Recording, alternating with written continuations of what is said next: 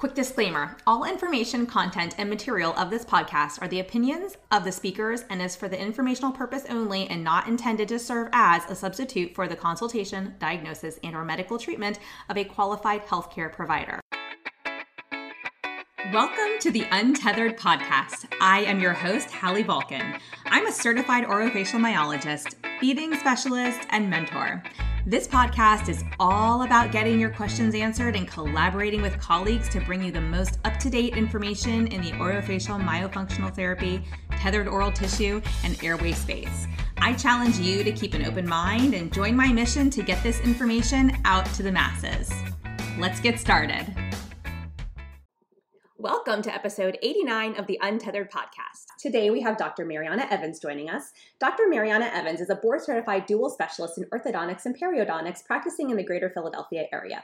She received her DMD degree in specialty training at the University of Pennsylvania. Dr. Evans frequently lectures on skeletal expansion, guided facial growth, interdisciplinary care, and periodontal plastic surgery. She co founded OrthoPerio Institute and recently developed 4D morphotrophic orthodontics expansion protocol with a focus on airway and periodontal health.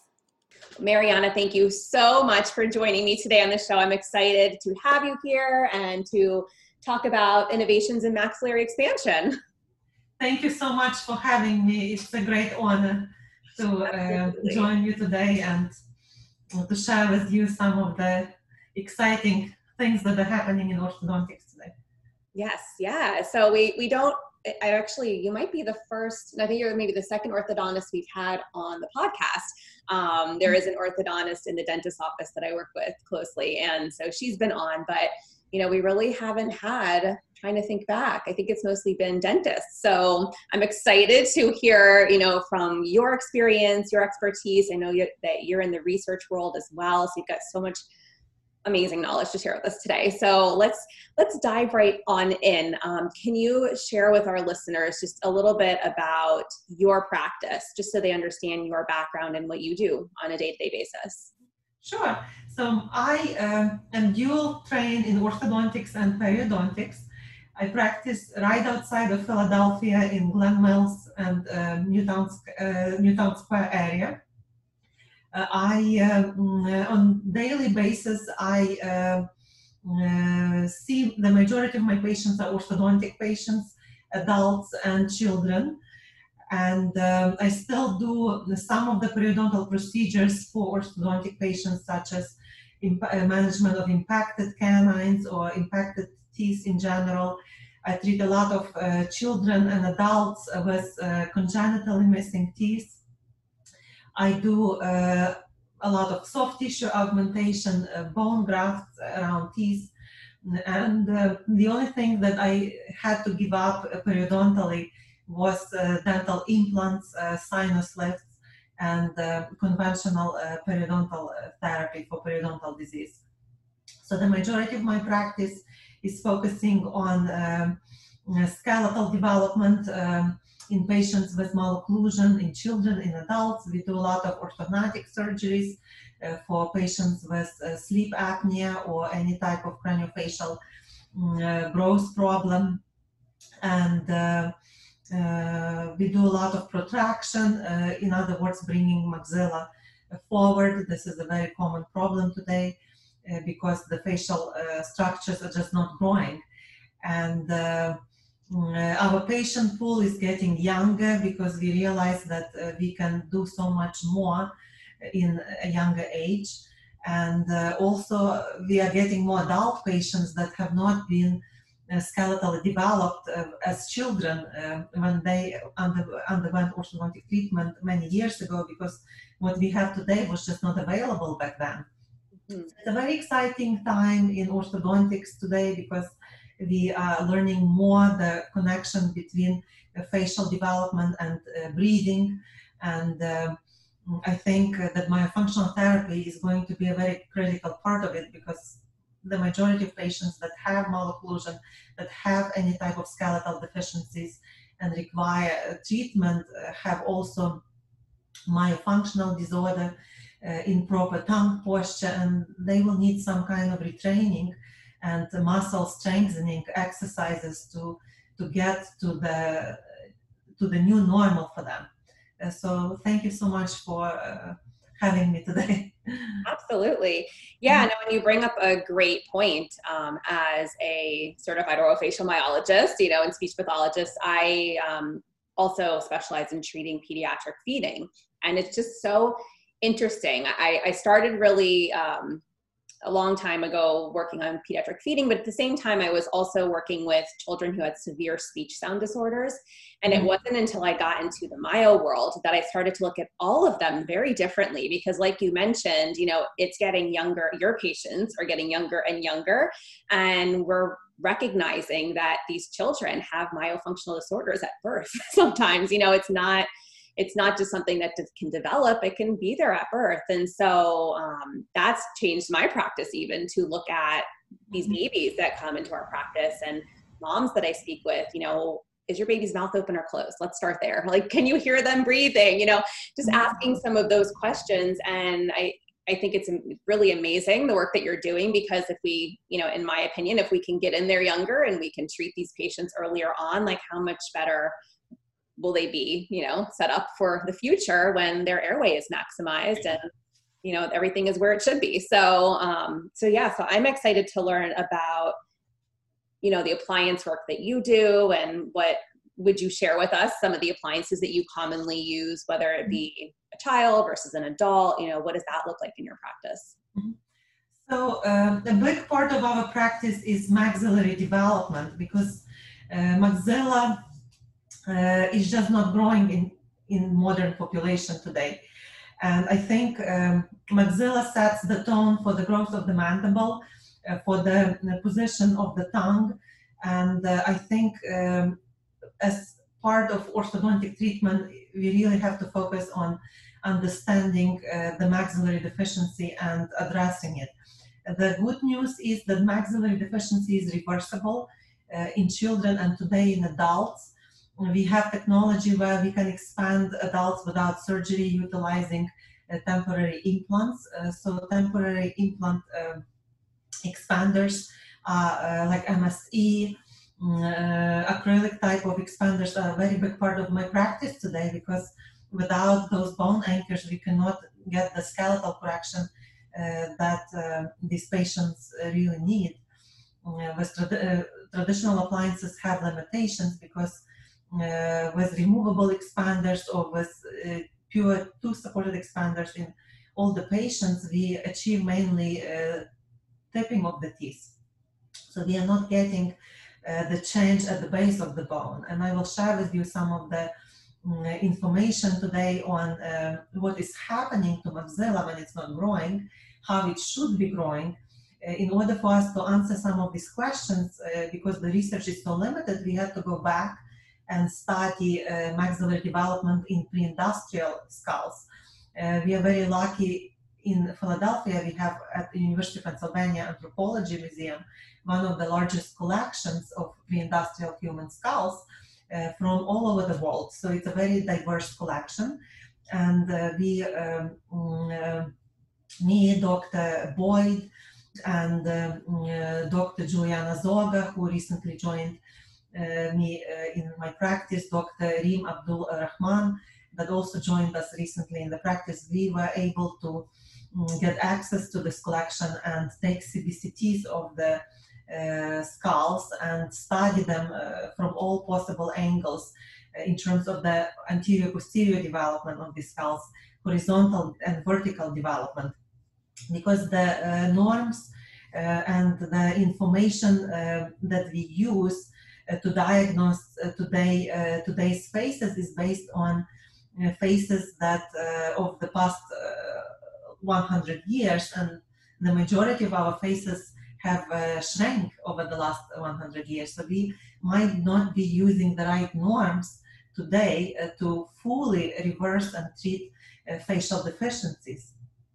So I can either share with you some of this information now, or we can continue yeah. talking yeah, I would love for you to share it with us. Um, I think that's absolutely phenomenal that you're so close to the University of Pennsylvania and they have, you know, such a wide variety of schools. So I, I knew you were doing this work. You'd shared that with me, but I didn't realize how why how vast the you know different schools were how many there were they were you know from all over the world that's really that's really fascinating and I know there is a lot of discussion in the myo world about, you know, our faces are shrinking, our jaws are shrinking, everything's collapsing on each other. And um, there's just not enough research or information out there. And like you said, the norms are based on already collapsed, already shrunk jaws, so already, you know, facial complexes. So that doesn't help us much.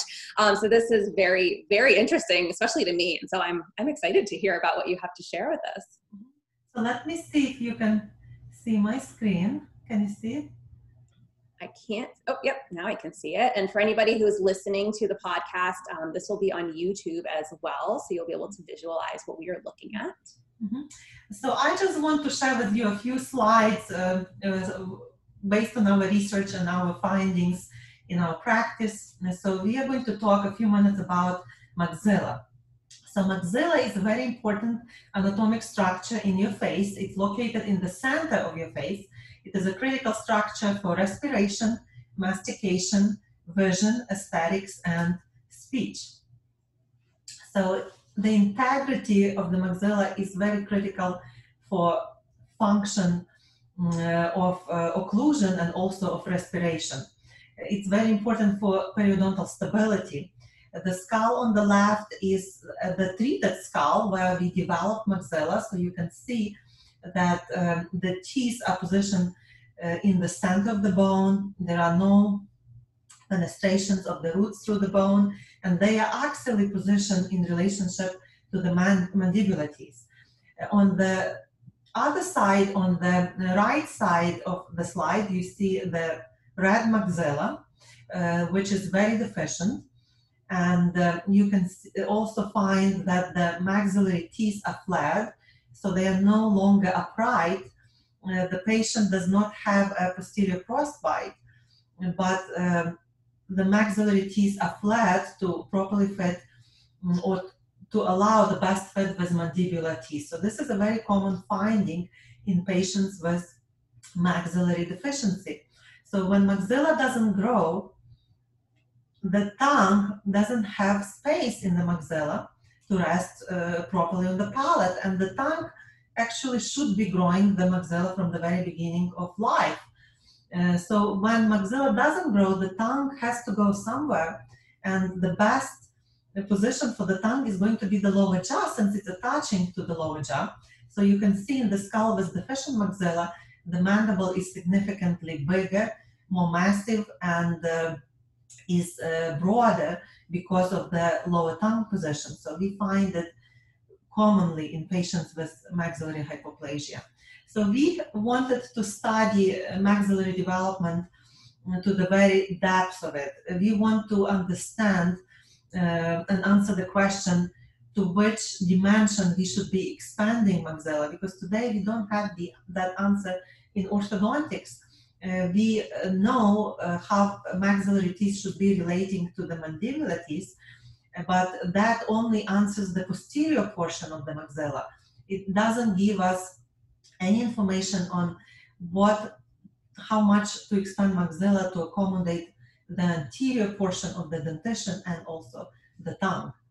Uh, so we uh, actually took our project at University of Pennsylvania back to pre-industrial humans, to the collection, Morton collection uh, of uh, pre-industrial skulls that came from all over the world. And what we uh, find based on our research that today's maxilla is shrinking in three planes of space, horizontally, uh, in anterior posterior direction, and it's also getting longer. As it's getting narrower, it's getting longer. So we have a lot of dental alveolar extrusion with uh, vertical growth of the jaw structures. We also have widening of the mandibular base and we also have flattening in the malar area or the cheekbones. That probably explains that uh, we are not breastfeeding our children today as um, biologically and genetically is uh, meant for for the children to be breastfed. So interesting that all of the skulls in the collection come from different parts of the world. So there is they are very diverse in terms of ethnicity, but the majority of them have wisdom teeth in occlusion, wisdom teeth that are worn. There is space for them even if they are not erupted in younger uh, specimens. So it's definitely something that we don't no longer see in today's patients. The majority of my patients that come for orthodontic treatment will never have room for the wisdom teeth. The wisdom teeth usually get impacted and need to be extracted because our jaw structures are not growing forward and in the horizontal plane enough. So this is some preliminary data from our study that outlines where we see the shrinkage. So the shrinkage is happening at the red lines on the skull. On the right, uh, this is the one of my patients with maxillary deficiency versus the pre-industrial skull. You can see how much shrinkage you get in the midface at the level of the maxilla. And you also have a significant change in the mandible. So be, because most likely the tongue is displaced to the lower jaw position, the lower jaw is going to get wider. And that's what we see when we compare patients to those pre-industrial skulls. So we have changes in the proportions between the upper and lower jaw, which we haven't had um, throughout whole history until the post-industrial changes happen in our environment. So here you have the face of the patient uh, in relationship to the uh, silhouette or the outline in blue of ideal anterior posterior facial development. So in the sagittal plane, uh, maxilla and mandible should always be ahead of the forehead, should always be ahead of what we call the glabella line or the most prominent part of the forehead. But today's faces are just not growing forward. This is one of the reasons why we don't have space for the wisdom teeth. And a lot of my patients won't even have space for the canines or second molars or premolars. So severely, severely deficient.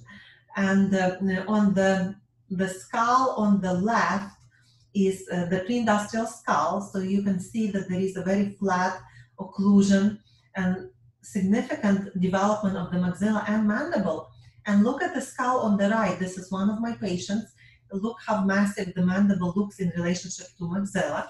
So if I make maxilla of the pre-industrial skull the same size as maxilla of my patient and superimpose them in 3D, you can see how much wider the mandible gets as maxilla gets narrower. And we already have uh, some papers in the literature uh, showing that uh, the narrower the maxilla gets, the wider the mandible will get because the tongue still has to go somewhere. So instead of sitting on the palate, it's going to develop the mandible or overdevelop the mandible.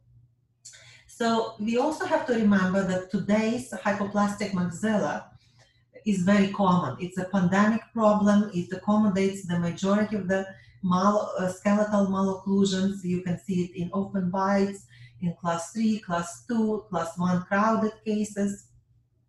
And as I said earlier, it's a 3D problem is most commonly underdiagnosed problem because we just didn't have CBCT imaging until recent uh, years. Uh, so there is no way for us to diagnose it properly without this imaging because clinically there is a lot of compensation at the level of the teeth which um, kind of masks and hides the true skeletal deficiency. And because it's so commonly underdiagnosed, it's very commonly undertreated problem. And the most important part that you need to take from today's presentation that it is reversible. You can reshape uh, maxilla, uh, that uh, maxillary bone in children and today in adults without surgery. So when we look at our study and we try to understand it, so I think it comes down uh, to the tongue.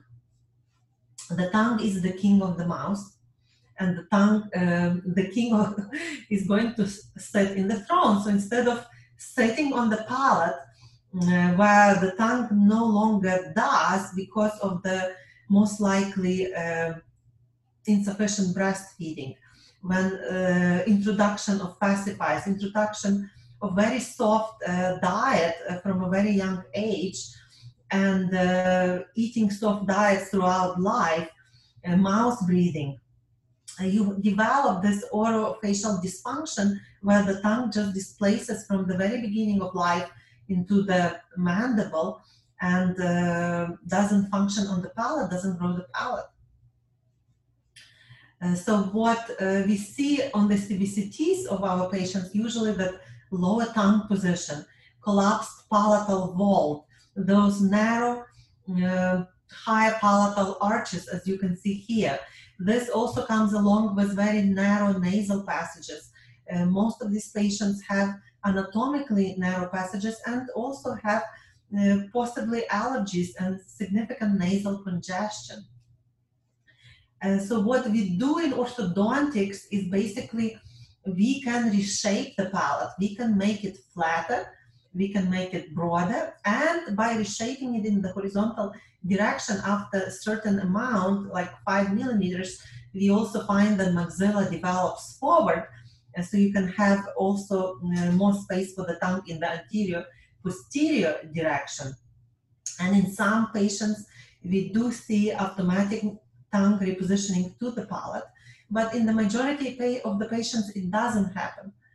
And uh, that's when we need to engage a myofunctional therapist to retrain that king after we move the throne to the palate to sit in the throne that is now on the palate because the habits that develop throughout life are very persistent and, and are very difficult to break.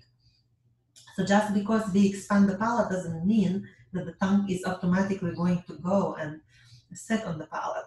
So there is definitely a, a very significant need in that interdisciplinary treatment.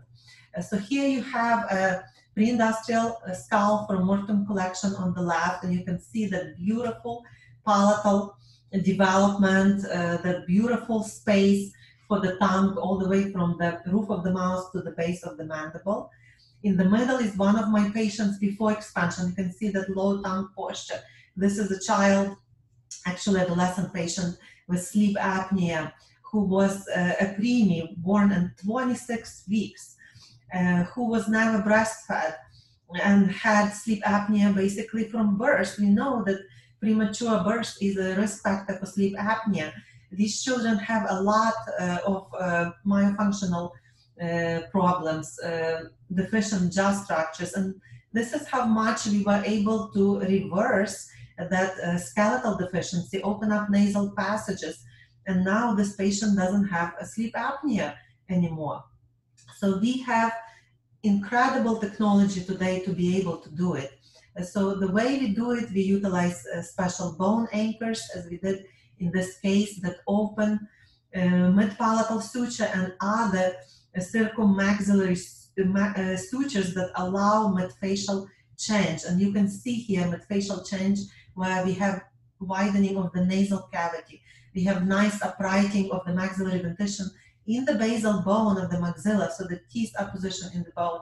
We have the change at the level of the cheekbones when you look at the uh, relationship of the cheekbones to the uh, mandibular ramus. Uh, so the changes that we can do to the facial skeleton are very dramatic today. And this is the change in the patient's face. Uh, so you can see that the teeth fit uh, much better than prior to treatment. You have good occlusion. She has room for wisdom teeth to erupt in occlusion. She uh, has nice uh, projection of the cheekbones and uh, just is so much healthier. And we were able to do it without orthodontic surgery. And this is the patient four years after expansion, two years after we removed the braces, and you can see stability. And she's not really great at wearing her retainers, but the teeth are indicating that there is stability in the function of the tongue.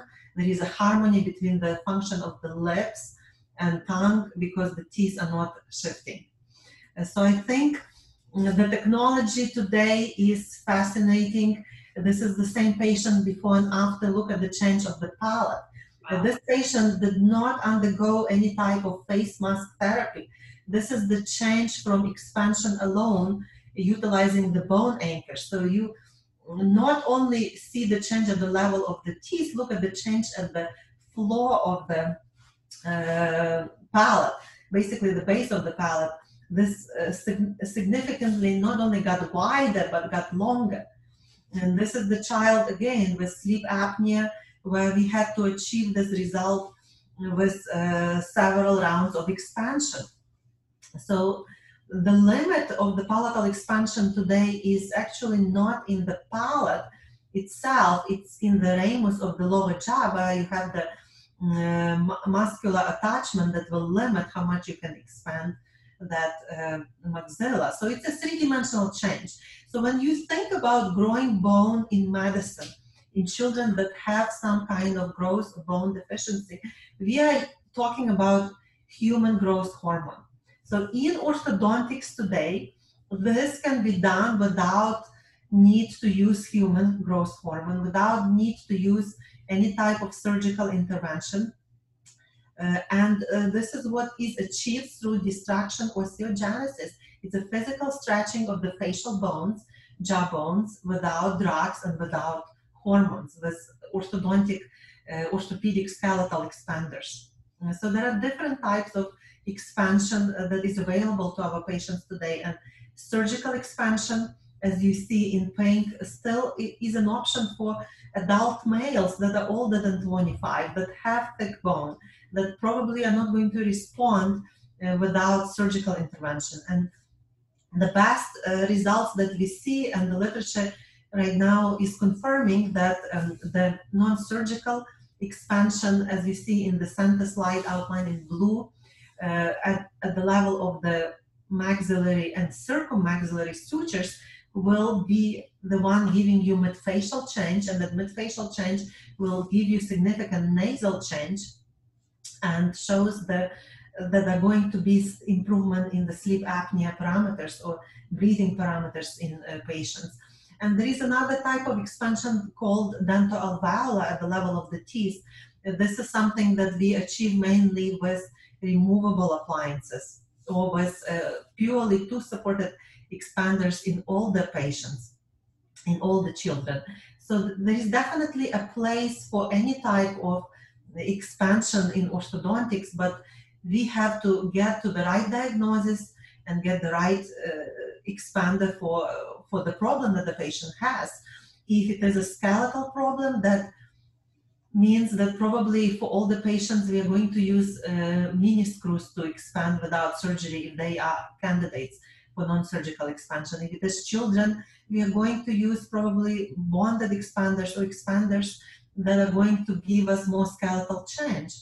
And if it is a dental alveolar problem, then sometimes we can even uh, stretch periodontium with arch wires, or we can utilize uh, any type of other dental alveolar uh, expanders, such as removable expanders um, in general. So ideally, we find that it's probably best to treat in a younger age. In a younger age, the bones are more moldable, are softer, the suture, sutures are more patent, and um, we can uh, achieve much uh, significant, more significant skeletal change. In older patients, uh, it's becoming more challenging. Mm, we also have to remember that uh, if somebody underwent orthodontic treatment with expansion, doesn't mean that the skeleton was corrected because it depends what appliance was used and how uh, the measurements were taken uh, to determine whether the expansion was sufficient or not. Uh, here we have two patients uh, under um, age of 17, between 16 and 17, that went through uh, phase one orthodontic treatment with expansion and then phase two orthodontic treatment with uh, braces. And you can see that the uh, maxilla is corrected in one to very nice outcome. And in the patient on the right the, there is definitely persistent maxillary deficiency. So just because somebody was expanded doesn't mean that maxillary deficiency was corrected. Uh, we know that skeletal expansion will improve uh, occlusion and also will improve um, periodontal support so a lot of our patients that are periodontally very fragile with severe crowding, with block, uh, blocked out canines or premolars, as you can see on the left here. Once we expand, position the teeth back in the bone, get those teeth uh, in axial loading, the periodontal tissue, just like the dentition, respond and they look healthier, they look stronger, they look uh, more resistant to uh, gingival recession and periodontal breakdown. This is one of the patients with sleep apnea. You can see uh, when they started, they had severe, severe crowding with blocked out canines, and how much we were able to correct this problem skeletally. You can see the changes in the buttressing bone on the buccal of the teeth. You can see the changes in the nasal cavity. So we are very, very fortunate that uh, we are able to offer our patients this treatment today. Yes, if you have any more questions, you can always join me on Facebook. I um, have a group that we share a lot of this information, Orthoperio Global Forum, and we are open to myofunctional therapists, not only dental uh, providers. Uh, you can also email me with questions, and I'm going to just switch to uh, back to stop sharing my screen if you have any questions. No, that was phenomenal. And I know that, mm-hmm. um, again, if you guys were listening and you felt a little bit lost, go to YouTube. We'll make sure that you can, you want to visualize what Marianna was sharing because, I mean, the, the before and after images, they speak for themselves. They are incredible. And you can really see the maxillary deficiency and all that dental crowding. And it just makes so much sense that, you know, one of the last examples you shared, you said the child had severe sleep apnea, and you could see how impacted the the bite was. I mean, there the malocclusion was severe. The there was definitely um, visually when you can see these images, it just drives it all home. So thank you for sharing that because to see that and then to see the after and to see that every you know the top and bottom jaws, you know, the maxilla and mandible fit together and that one is not deficient compared to the other um, the visualization of that and seeing what it should look like i think is very helpful especially to people who are not in the dental or ortho space, you know, myofunctional therapists um, who maybe don't have access to this information all the time. Uh, it really makes sense that, well, our symptoms will disappear when we have a face, you know, the orofacial complex actually supports the airway and supports breathing and supports space for the tongue to exist in the palate. Um, so, you know, I don't have a ton of questions, but you know, I uh, I think you covered everything beautifully, and it really goes back to a lot of other conversations that we've had here on the podcast regarding, you know, we have parents sometimes who listen to and they say, well, what can I do for my child? And we know breastfeeding is a great idea if you're able to, um, you know, obviously we want to feed the baby, so whatever that looks like, that's what's going to happen. But um, we know there's a big change in that, and there also seems to be a shift back towards breastfeeding because awareness and education is increasing in that space, which is great. Um, but we do still struggle with that soft food diet in our, you know, in, in the United States of America.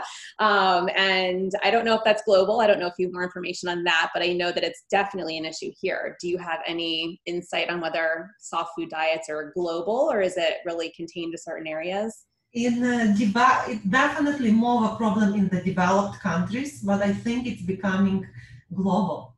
Yeah. Especially as the food industries that uh, manufacture snacks and process like snack foods uh, spread to de- developing countries, I think it's becoming a problem in, in those countries too. But um, I think uh, that there is something that can be done, and um, obviously we need more research. But I think if we can start eliminating or controlling one factor at a time and see how much by changing that factor we can mm, uh, change the uh, development of the face. Uh, i think uh, it will be interesting to see. For example i um, originally come from ukraine and i um, was raised um, in the last uh, 10 years of the soviet union times so the Soviet Union uh, thing was definitely a bad thing, and that's why it just didn't self-sustain and fell apart. But there was one thing that was very amazing about the Soviet Union was that every woman had three years of maternity leave. Yes. Uh, paid maternity leave. So the majority of women mm, had opportunity to stay home for three up to three years and nurse the babies, uh, raise uh, the children. And I think uh, at that time, the skeletal structures were developing much better. When you look at today's literature, any child that is breastfed less than six months has a significant higher rate of maxillary deficiency. uh, not even to mention uh, other systemic uh, health issues that they may have. Uh, so I think breastfeeding is very critical, and unfortunately, in the United States, instead of uh, supporting maternity leave, uh, the government chose to give every woman, uh, every mother, uh, breast pump, which does not replace the natural physiologic function of breastfeeding and importance of it.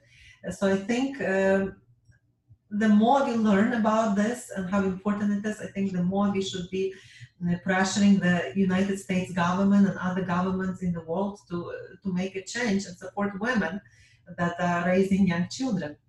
And uh, then, in terms of the diet, I think uh, the sugar is a very big uh, problem. I think a lot of children are introduced uh, to fermentable carbohydrates and sugar from a very young age. And I think this is something that every parent has full control in uh, not giving their children sugar until after age at least three.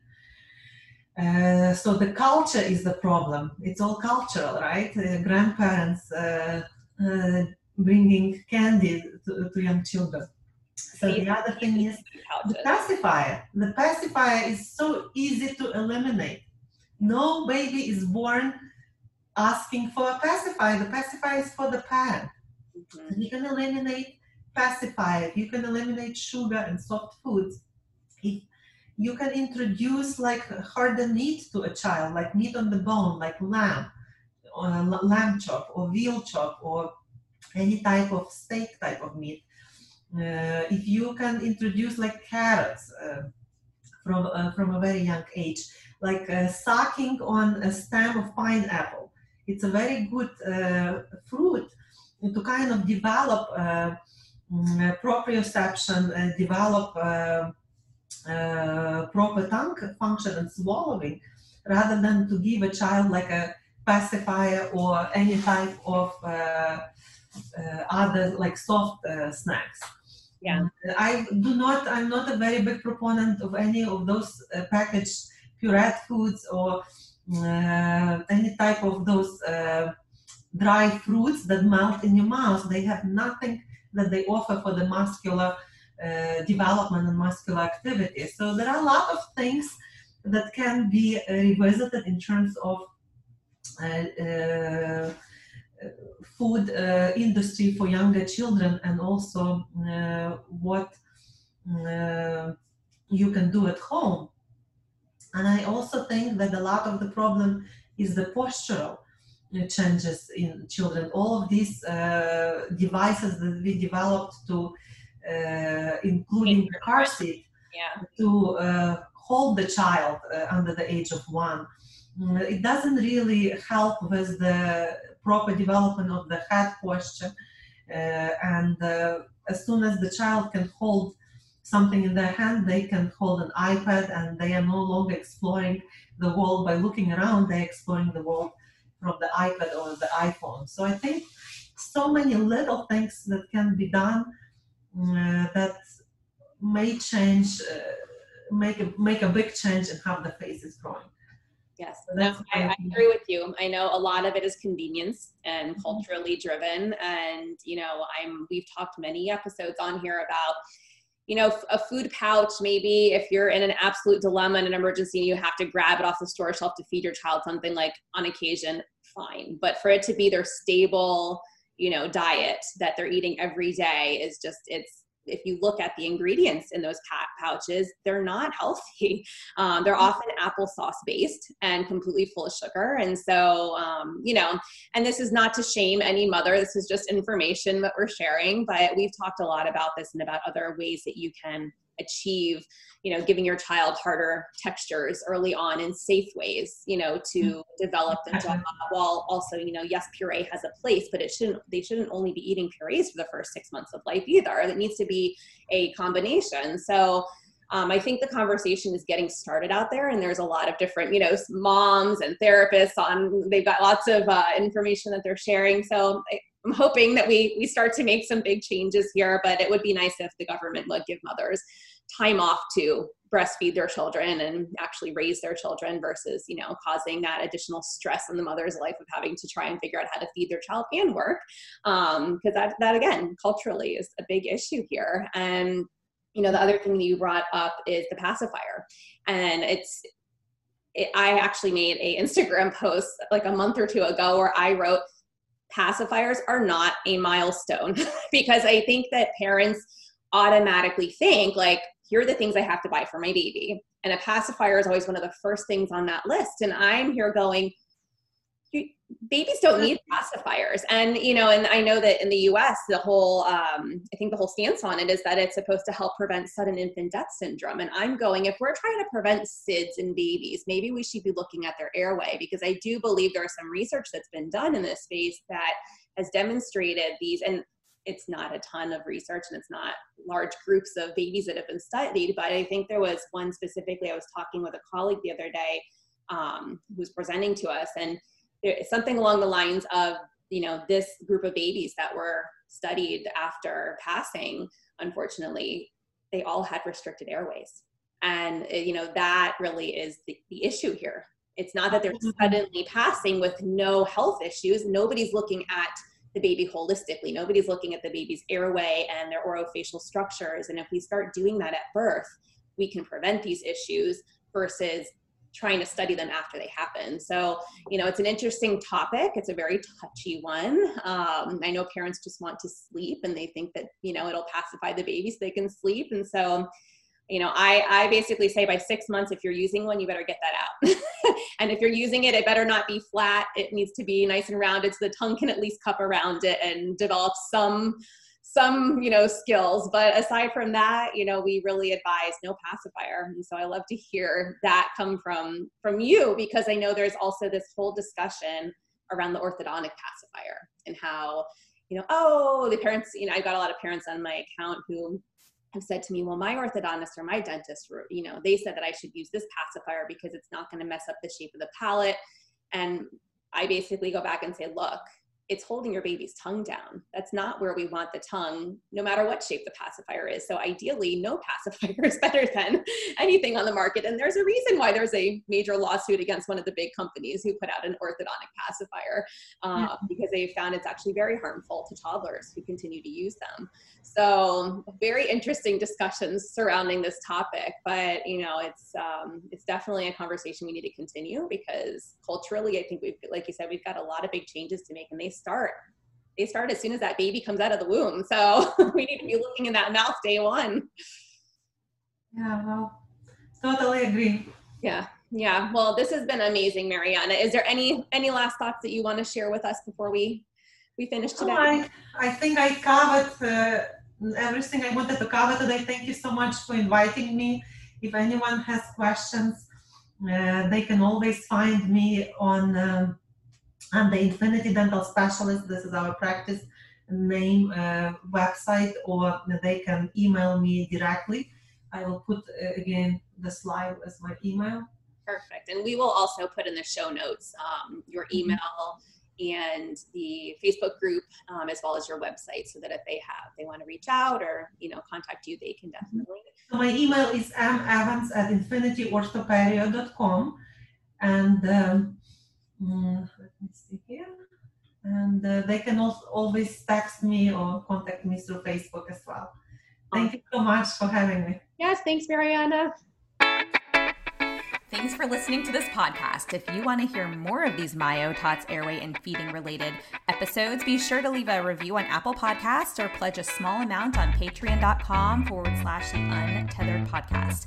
If you found value, others you know in this space will too. So be sure to share this episode on your social media platforms and join us over on Facebook on my Facebook page at Hallie Bulkin Biz, on Instagram at, at Hallie Bulkin, and you can head over to the untetheredpodcast.com to grab a copy copy of the show notes, um, where you can also subscribe to be kept up to date on the latest podcast episodes.